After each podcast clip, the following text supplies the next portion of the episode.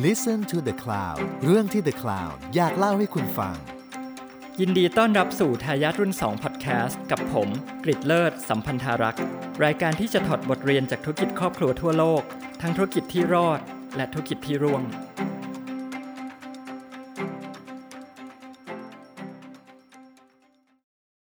สวัสดีครับสำหรับ episode นี้เราจะมาคุยกันถึงธุรกิจครอบครัวที่มีอายุเก่าแก่ที่สุดในโลก ธุรกิจนี้เนี่ยเขามีเคล็ดลับอะไรเขาถึงอยู่มาได้ยาวนานขนาดนี้นะครับวันนี้เราจะมาคุยกันนะครับธุรกิจครอบครัวที่เก่าแก่ที่สุดในโลกเนี่ยเป็นธุรกิจที่ประกอบกิจการเรียวกัง ก็คือโรงแรมแบบพื้นเมืองของญี่ปุ่น ที่นอกจากจะเป็นที่พักอาศัยแล้วเนี่ยมันก็ยังมีบริการอื่น ๆด้วย มีบริการอาหารเช้าอาหารเที่ยงมีที่นอนมีเสื้อผ้าให้บริการ มีการตกแต่งสถานที่แบบดั้งดั้งเดิม มีมีเสือแบบญี่ปุ่นนะเสือเสือทาทามินะครับก็เป็นธุรกิจเรียวกังนะครับธุรกิจนี้เนี่ยชื่อว่าโฮชิเรียวกัง ตั้งอยู่ที่จังหวัดอิชิคาวะในประเทศญี่ปุ่นเนี่ยครับก่อตั้งขึ้นเมื่อปีคริสตศักราช 718 ครับนี่ฟังไม่ผิดครับ ปี 718 นะครับรวมๆแล้วก็มีอายุแค่ 1,300 ปีกว่าๆแค่นั้นเองครับ เก่าแค่ไหน 1,300 ปีครับตอนนี้เนี่ยกรุงเทพของเราอายุ 240 ปี เพราะฉะนั้นถ้าเทียบแล้วเนี่ยโฮชิเรียวกังก็แก่กว่ากรุงเทพประมาณ 5 เท่า ให้เทียบเก่ากว่านั้นหน่อยนะครับสุโขทัยเชียงใหม่ มีอายุประมาณ 700 กว่าปีโฮชิเรียวกังก็เก่ากว่าสุโขทัยหรือเชียงใหม่เนี่ยประมาณเกือบ2 เท่า ก็เราก็จะพอเห็นภาพว่าเก่าขนาดไหนนะครับ1,300 ปีทีนี้เก่าขนาดนี้เนี่ย1,300 ปีเนี่ยมันก็ไม่น่าแปลกใจ ถ้าจะบอกว่าโฮชิเรียวกังเนี่ย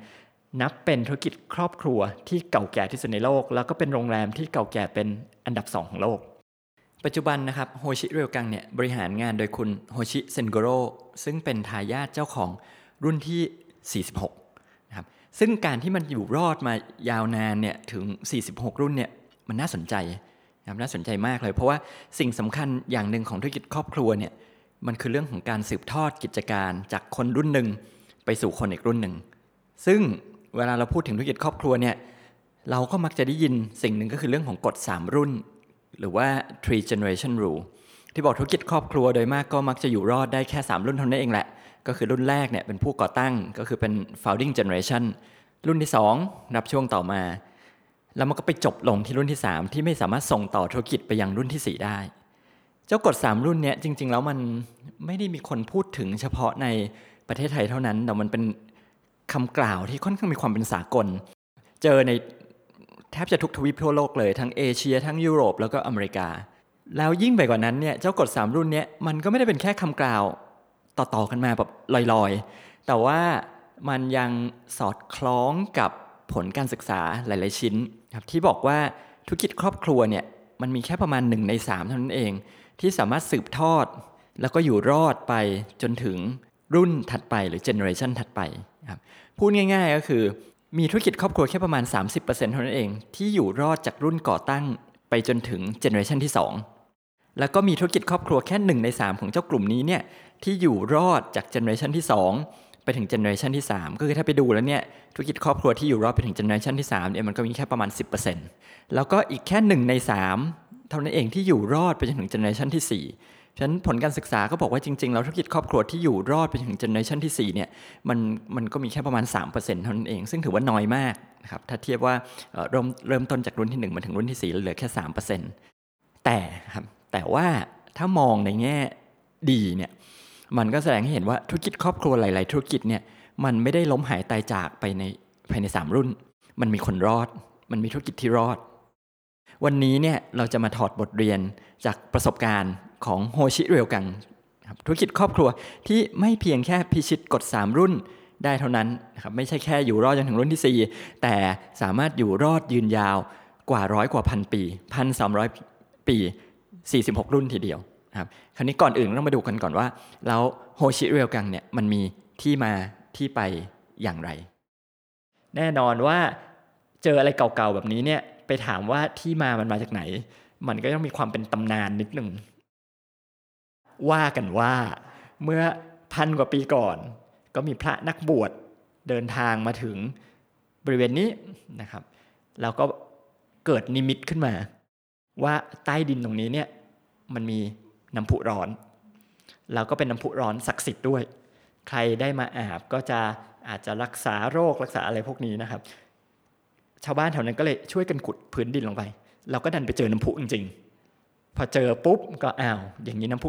ศักดิ์สิทธิ์แน่ๆก็เลยมีการตั้งที่พักแรมเพื่อให้คนนอกเมืองเนี่ยเข้ามาอาบน้ำพุได้ด้วย ก็เกิดเป็นเรียวกังขึ้นมา ซึ่งโฮชิเรียวกังก็เป็นหนึ่งในเรียวกังที่ตั้งอยู่ในบริเวณน้ำพุนี้ ปัจจุบันโฮชิเรียวกังเนี่ยบริหารงานโดยคุณโฮชิเซนโกโรธุรกิจอายุ 1,300 ปี คุณโฮชิเซนโกโรเนี่ยเป็นทายาทไม่ใช่รุ่น 2 แต่เป็นรุ่น 46 ก็นานทีเดียว ทีนี้ก็มีบทความที่ไปสัมภาษณ์คุณโฮชิเซนโกโรว่าเขามีเคล็ดลับอะไร หรือธุรกิจของเขาเนี่ยครอบครัวของเขาเนี่ยมีเคล็ดลับอะไรถึงอยู่รอดยาวนานมา 1,300 ปี 46 รุ่นจนถึงปัจจุบันคำตอบจากคุณเซนโกโรก็สรุปง่ายๆนะครับว่ามี 2 ประการ ประการแรกเขาบอกว่าความใส่ใจ เคล็ดลับประการที่หนึ่งความใส่ใจ ซึ่งไม่เพียงแต่ใส่ใจในการให้บริการลูกค้าเท่านั้น แต่เขาบอกว่ายังรวมถึงความใส่ใจต่อคนอื่น ๆ ด้วย ทั้งลูกจ้าง คู่ค้าซัพพลายเออร์แล้วก็ชุมชนท้องถิ่น เขาก็ใส่ใจตรงนั้น เคล็ดลับประการที่ 2 ก็คือการพยายามหาสมดุล ระหว่างการรักษาสิ่งที่สืบทอดกันมา ก็คือรากเหง้า ของธุรกิจของเขาเนี่ยที่สืบทอดกันมาพันสามปีเนี่ยกับการปรับตัวให้กับยุคสมัยให้เข้ากับยุคสมัยที่ที่มันเปลี่ยนไป คุณเซนโกโรเขาบอกว่ายุคสมัยมันเปลี่ยนเนี่ยคนรุ่นต่างๆ ก็เปลี่ยนไปด้วย เพราะฉะนั้นการที่ธุรกิจมันจะอยู่รอดได้เนี่ยธุรกิจก็ต้องปรับตัว ให้เข้ากับคนรุ่นใหม่ ให้เข้าคนที่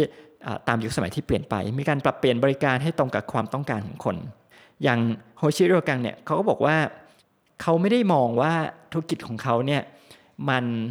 มาถึงจุดนี้ได้ยังไง ในช่วงพันปีที่ผ่านมา อันนั้นเนี่ยก็มีความสำคัญระดับหนึ่ง แต่ที่สำคัญกว่าเนี่ยคือจะทำยังไงที่จะทำให้เขาให้บริการนักท่องเที่ยวที่จะมาพักในธุรกิจของเขาเนี่ยในอีก 100 ปีข้างหน้า หรืออีก 1,000 ปีข้างหน้า ฉะนั้นอันนี้ก็คือมองไกลทั้งย้อนหลังแต่ที่สำคัญกว่าคือมองไกลไปข้างหน้าด้วยนะครับแต่การที่คุณเซนโกรก็บอกว่าธุรกิจต้องมีการปรับตัวเปลี่ยนแปลงไปตามยุคสมัย แต่มันก็มีมีแต่คุณเซนโกเขาบอกว่าเขาย้ำว่าการเปลี่ยนแปลงนี้มันต้องมีขอบเขต ไม่ใช่เปลี่ยนไปเรื่อยๆอย่างเดียวเพราะเขาบอกว่าถ้าเปลี่ยนไปมากจนเกินไปเนี่ยมันก็เป็นการละทิ้งรากเหง้าพื้นเพเดิมของธุรกิจ ซึ่งมันก็ทำให้ธุรกิจเนี่ยมันขาดมนสเสน่ห์เพราะอย่าลืมว่าธุรกิจนี้มันมาถึงทุกวันนี้หลายคนไปพักเนี่ยก็อยากไปซึมซับซึมซาบ มนสเสน่ห์ของธุรกิจที่มันต่อเนื่องกันบริหารต่อเนื่องกันมายาวนานนะครับเขาบอกว่าถ้าเปลี่ยนเนี่ยก็เปลี่ยนได้ แต่ว่าอย่าลืมรากเงาส่วนคุณเซนโกโรเขาบอกว่าอันนั้นเนี่ยคืออสิ่งที่ธุรกิจต้องคำนึงถึงครับคราวนี้ความท้าทายของธุรกิจเขาล่ะว่าตอนนี้มันมีความท้าทายอะไร อยู่มาได้พันสามปีเนี่ยและจะอยู่ต่อไปอีกได้นานแค่ไหน เขาก็บอกว่าความท้าทายของธุรกิจครอบครัวก็คือ family business เนี่ย ของเขาเนี่ยก็เจอทั้งความท้าทายในเรื่องของ Family ก็คือครอบครัว แล้วก็เรื่องของ Business ก็คือเรื่องของธุรกิจ แต่เคล็ดลับของเขาก็บอกว่าก็ต้องปรับตัวให้มันได้ ถ้าปรับตัวได้ก็ไม่มีปัญหา ทางครอบครัวของเขาเนี่ยคุณเซนโกโรเนี่ยเขามีลูกชาย แล้วเขามีหลานชายด้วย แต่ลูกชายกับหลานชายของเขาเนี่ยเสียชีวิตไปแล้วก่อนเขา เพราะฉะนั้นเนี่ยมันก็จะเป็นปัญหาในเรื่องของการสืบทอดธุรกิจ ในอดีตผ่านมา 1,300 ปีธุรกิจของตระกูลนี้เนี่ยสืบทอดจากพ่อไปสู่ลูก เป็นทายาทสายผู้ชายทั้งสิ้น ตอนนี้เนี่ยมันมีปัญหาทายาทผู้ชายไม่มี คุณเซนก็บอกว่าเขาก็ต้องปรับตัวเพราะฉะนั้นการสืบทอดเนี่ยจะสืบทอดไปที่ลูกสาวเขาจะเป็นครั้งแรกในรอบ 1,300 ปี ที่ธุรกิจนี้จะส่งผ่านไปยังผู้หญิงนะครับ อันนั้นความท้าทายของด้านครอบครัว ด้านธุรกิจเนี่ยคุณเซนโกรเขาบอกว่าโฮชิเรียวกังซึ่งก็เหมือนกับเรียวกังอื่น ๆ ที่ ต้องแข่งขันกับธุรกิจโรงแรมสมัยใหม่ ที่มีความสะดวกสบาย มีอินเทอร์เน็ต มีทีวงทีวี อาหารก็เป็นอาหารแบบสมัยใหม่ ที่คนรุ่นใหม่อาจจะชอบ มีการใช้เทคโนโลยีทันสมัย ความสะดวกสบาย เขาบอกว่าแล้วเรียวกังจะแข่งได้ยังไง กับธุรกิจสมัยใหม่นะครับเขาก็บอกว่า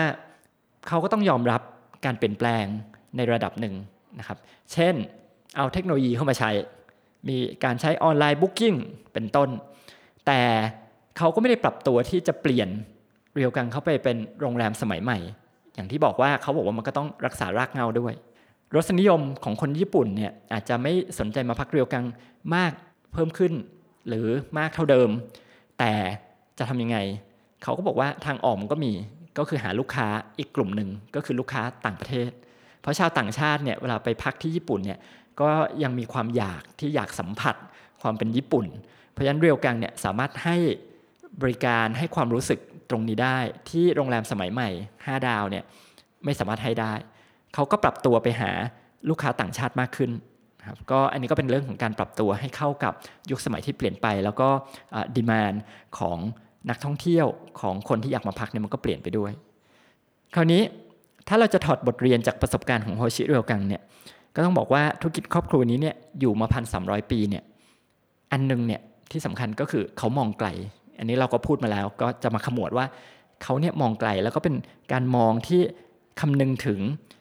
ไกลในอดีตก็คือดูรากเหง้าของตัวเอง แล้วก็ไกลในอนาคตก็คือการปรับตัวไปสู่โลกที่กำลังจะเปลี่ยนแปลงซึ่งการมองไกลเนี่ยมันก็มีข้อดี อย่างน้อยสองสาข้อนะครับข้อแรกเขาบอกการมองไกลเนี่ยทั้งย้อนหลังและไปข้างหน้าเนี่ยมันทำให้ธุรกิจเนี่ย หาสมดุล ระหว่างการสืบสานรากเหง้ากับการปรับตัวสู่อนาคตได้ ซึ่งหลาย ๆ ครั้งเนี่ยมันก็ไม่จาเป็นว่าจะต้องเลือกว่าจะรักษารากเหง้าไว้ หรือจะปรับตัวไปสู่อนาคต ซึ่งตัวอย่างของโฮชิเรียวกังของคุณเซนโกโรเนี่ยก็มีคำตอบที่ค่อนข้างชัด ว่าเขาปรับตัวไปสู่อนาคต โดยไม่ละทิ้งรากเหง้าของเขา ก็คือเขาเอาวัฒนธรรมพื้นพื้นเมืองดั้งเดิมของญี่ปุ่นเนี่ยมาใช้ในการ ขายผลิตภัณฑ์ของเขาบริการของเขาก็คือ ขายความเป็นญี่ปุ่น ขายความเป็นพื้นเมือง อันนี้เนี่ยชื่อเสียงที่สั่งสมมาในอดีตเนี่ยจริง ๆ แล้วมันก็คือเป็นสินทรัพย์ทางธุรกิจที่มีคุณค่าแล้วก็สามารถสร้างมูลค่าในอนาคตให้กับธุรกิจได้ ก็เหมือนกับสมัยนี้เรียกว่าเป็นซอฟต์พาวเวอร์นะครับก็โฮชิเรียกังก็เป็นตัวอย่างในเรื่องนี้ได้ดีทีเดียว อย่างที่สองเนี่ยการมองไกลเนี่ยมันเป็นสิ่งที่สอดคล้องกับความใส่ใจที่ คุณเซนโกโรเขาบอก เพราะเวลาที่เราใส่ใจลูกค้า เราใส่ใจคู่ค้า เราใส่ใจซัพพลายเออร์เราใส่ใจชุมชนเนี่ยมันทำให้ธุรกิจนี้เนี่ยมันอยู่ได้ในระยะยาว เพราะว่าการธุรกิจมันจะอยู่ได้เนี่ยลูกค้าคู่ค้าและชุมชนเนี่ยมันต้องอยู่ได้ด้วย แล้วคุณเซนโกโรเขาบอกว่าที่เราใส่ใจเนี่ยก็ไม่ใช่ไม่ใช่เฉพาะใส่ใจกับคนในรุ่นปัจจุบัน เขาบอกว่าเราต้องใส่ใจคนรุ่นอนาคตด้วย เรียวกังเนี่ยเป็น ธุรกิจของเขาเนี่ยมันอยู่ท่ามกลางธรรมชาติบ่อน้ำพุร้อนเพราะฉะนั้นเนี่ยเรื่องสิ่งแวดล้อมค่อนข้างสำคัญสำหรับเขา